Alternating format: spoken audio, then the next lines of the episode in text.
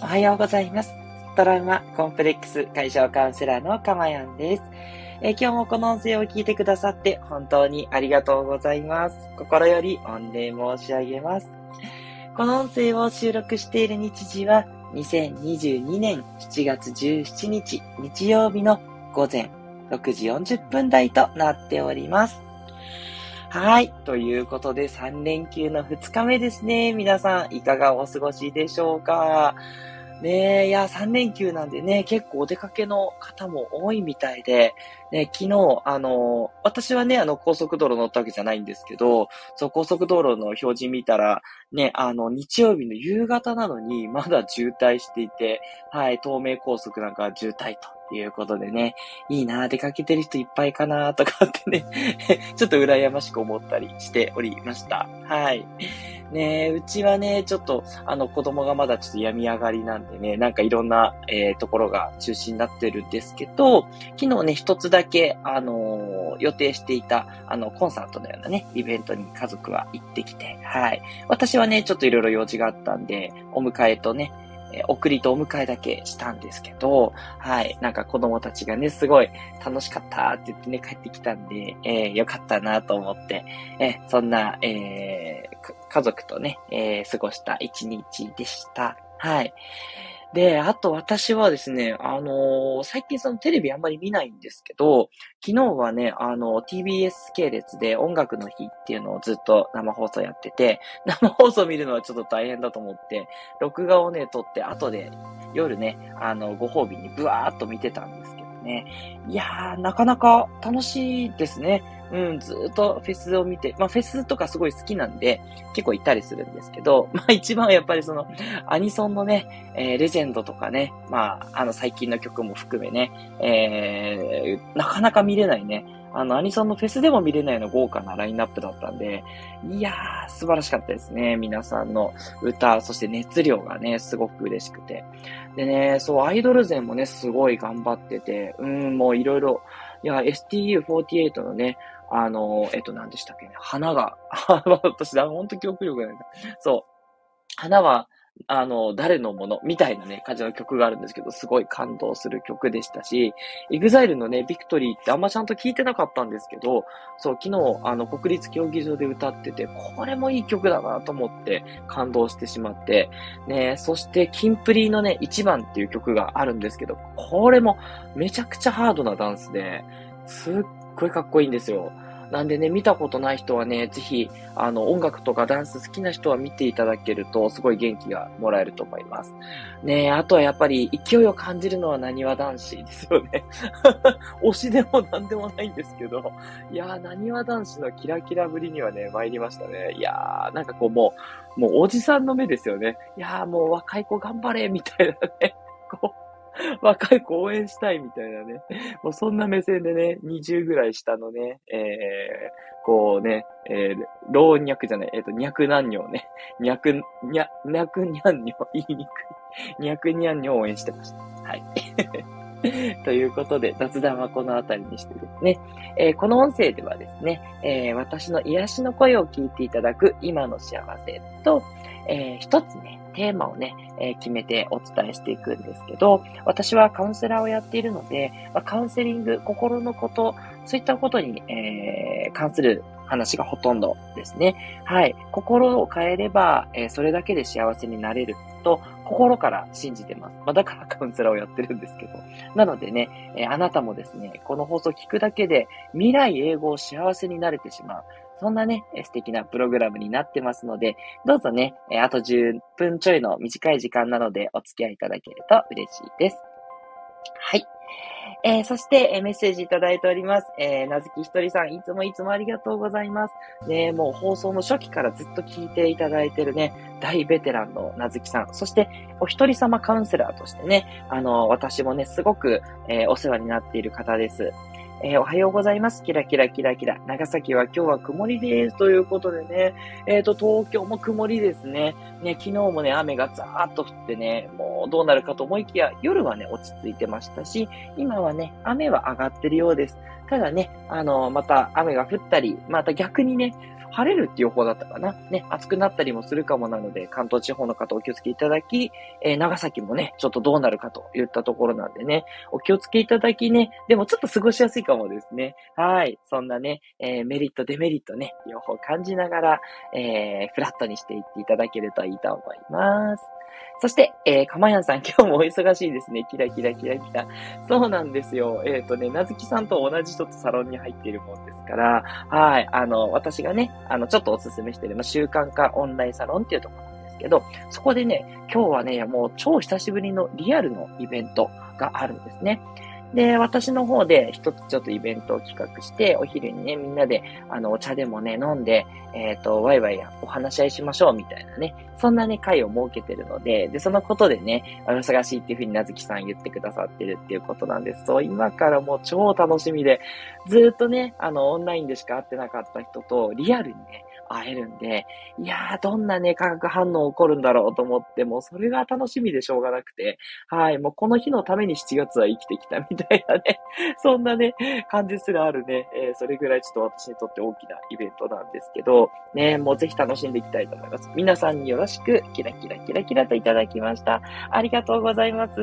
はい。えー、それではね、えー、今日の内容に入っていきたいと思います。今日の内容はですね、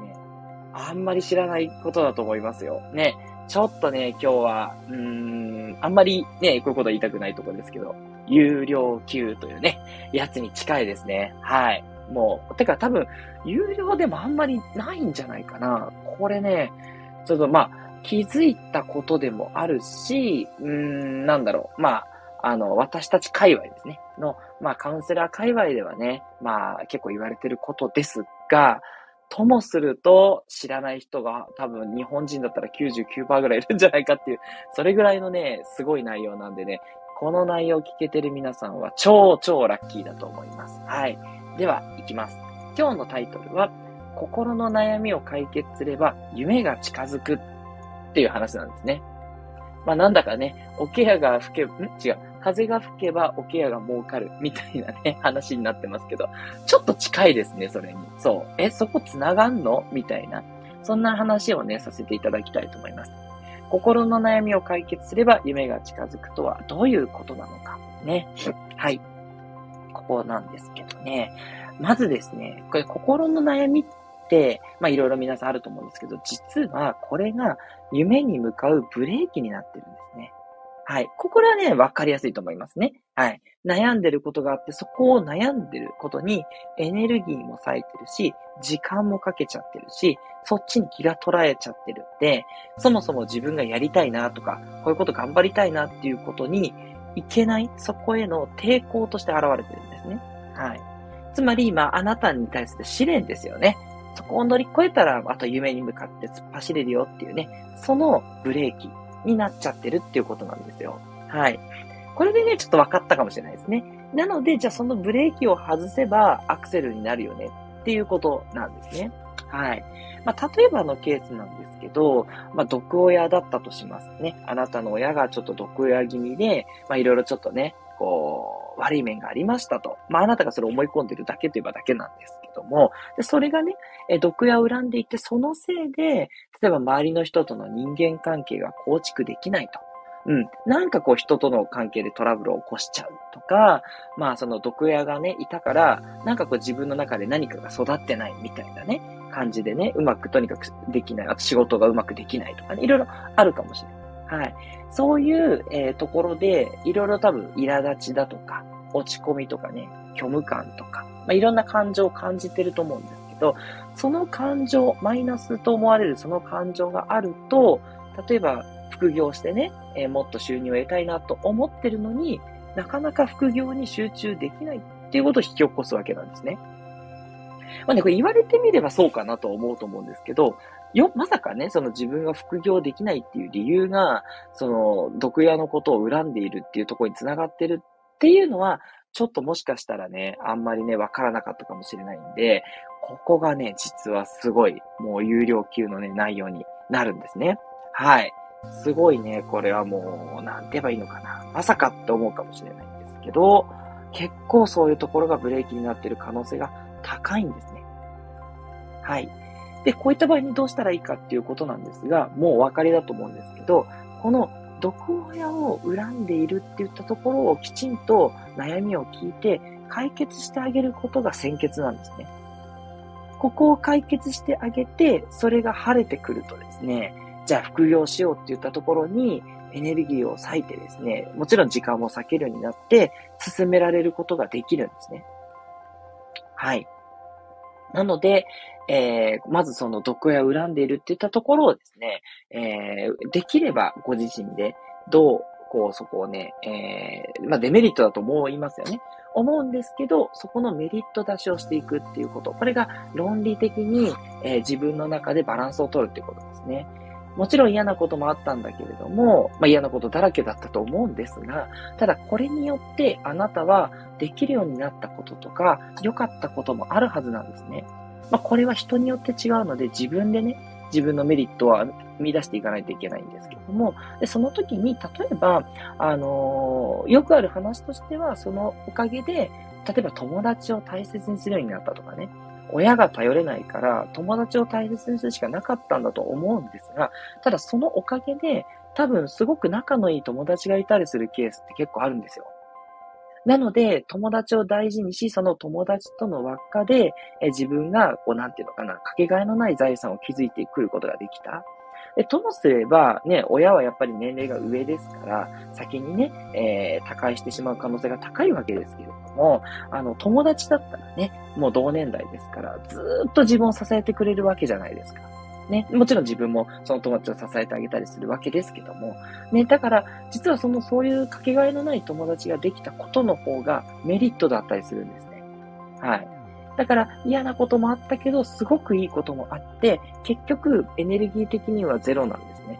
いいことも悪いこと、悪いことがあったからいいことも絶対生み出されてるってことなんですよ。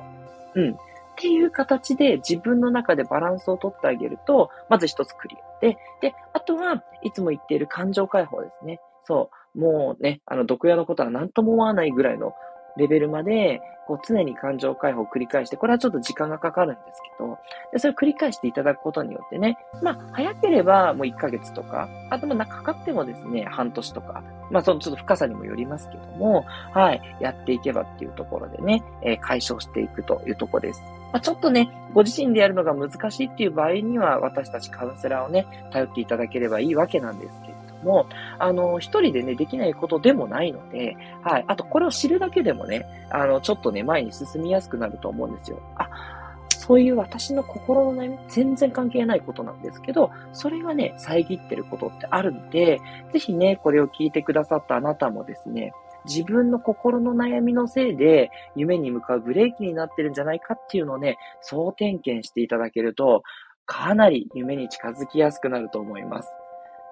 いやー、今日のね、話はもうすごい、目から鱗だと思いますよ。ね。まあ私がなんですね、こう、あの、最近ちょっといろいろ気づいて、まあ、目から鱗だったんで、これはね、いやー、すごいということなんですね。すごいってね、もう本当にすいませんね。なんか子供みたいな 言い方でね。はい。で、ただそれでも、いや、やっぱりね、それ解決したんだけど、やっぱり副業進まないんですよ、かまやんさんって思う方がもしいたとしたら、他にもね、心の問題が出てきているはずなんですよ。なんでまたそれを解決するっていうのを繰り返していく。だから、いろんなね、バリアがあると思うので、一個じゃないかもしれないんでね、一個言ったらうまくいくかっていうと、ちょっとそこはね、そうは簡単にいかないかもしれないですよね。で、あとよくあるのは、実は夢だと思っていたのが、本当の夢じゃないってこともあります。そうするとね、そこを今度はですね、夢自体が本当に夢なのかっていったところをね、見直していったりっていうことも必要なんですけど。まあ、そのあたりはね、ちょっとまた長くなっちゃうんで、改めてということでね、そう、悩みがさらにあるとか、夢がちょっとずれちゃってる、自分の本当にした夢じゃないかもしれないとかね、そういうところもあったりするんで、ね、あの、でもそれだとしてもね、だとしたら、心の悩みを全部解決して今全然平気なのに、なんかこう夢に近づいてないんだよねってなったら、あ、じゃあちょっと夢を見直そうかなってなるじゃないですか。そう。だからやっぱりね、役に立つんですよ。うん。何かを知るっていうことは、やっぱりあなたにとって役に立つことなんですけど、もう今日の内容は特に、特に、あの、こういうこと言ってるカウンセラーの人ってあんまりいないんじゃないかなと思うんで、はい。今日はね、と、とびきりの、えー、情報をね、お伝えさせていただきました。ね。いやー、これどうでしょうね。ちょっと皆さんの意見とかコメント、そしていいねのね、方もね、お待ちしたいと思ってますので、ぜひぜひね、えー、やっていきましょう。で、あのね、ご自身でやられてもいいし、ちょっとね、悩まれる方は、あの、レターいただければお手伝いしますので、なんかね、こう、お悩みとかあれば言っていただければですしね。はい、そんなところです。つまりですね、カウンセリングって、なんかこう、悪いことを直していくっていう、ちょっと、あの、お医者さん的なイメージあると思うんですけど、あの、実はですね、願望実現の方法にもなってるんですね。願望を実現したかったら、まずは自分の中で気になってること、心の中で感じてることを全部ね、一回解除してあげる。まあ、そこからスタートみたいなところもありますのでね。はい。なんか願望がうまくいかないなっていう方もですね、えー、なかなかちょっと敷居は高いかもしれないんですけど、カウンセリングの門をね、叩くっていうのはね、すごくいいんじゃないかなというふうに思いますね。はい。ということでね、えー、今日もね、えー、3連休の中日ですから、まだまだね、皆さん、あのー、楽しめるね、時間がある方が多いんじゃないかなと思いますのでね、えいつもできないようなね、え楽しいことだったり、それから、こう、溜まっちゃっていたね、あの、お片付けとかね、そういうことに使っていただいて充実感を得るっていうのもね、すごく心がスッキリしていいで、いいんじゃないかなというふうに思います。はい。ではでは、えー、今日はこの辺りということで、えー、また皆さんお会いしましょう。トラウマコンプレックス解消カウンセラーのかまやんでした。最後まで聞いてくださってありがとうございました。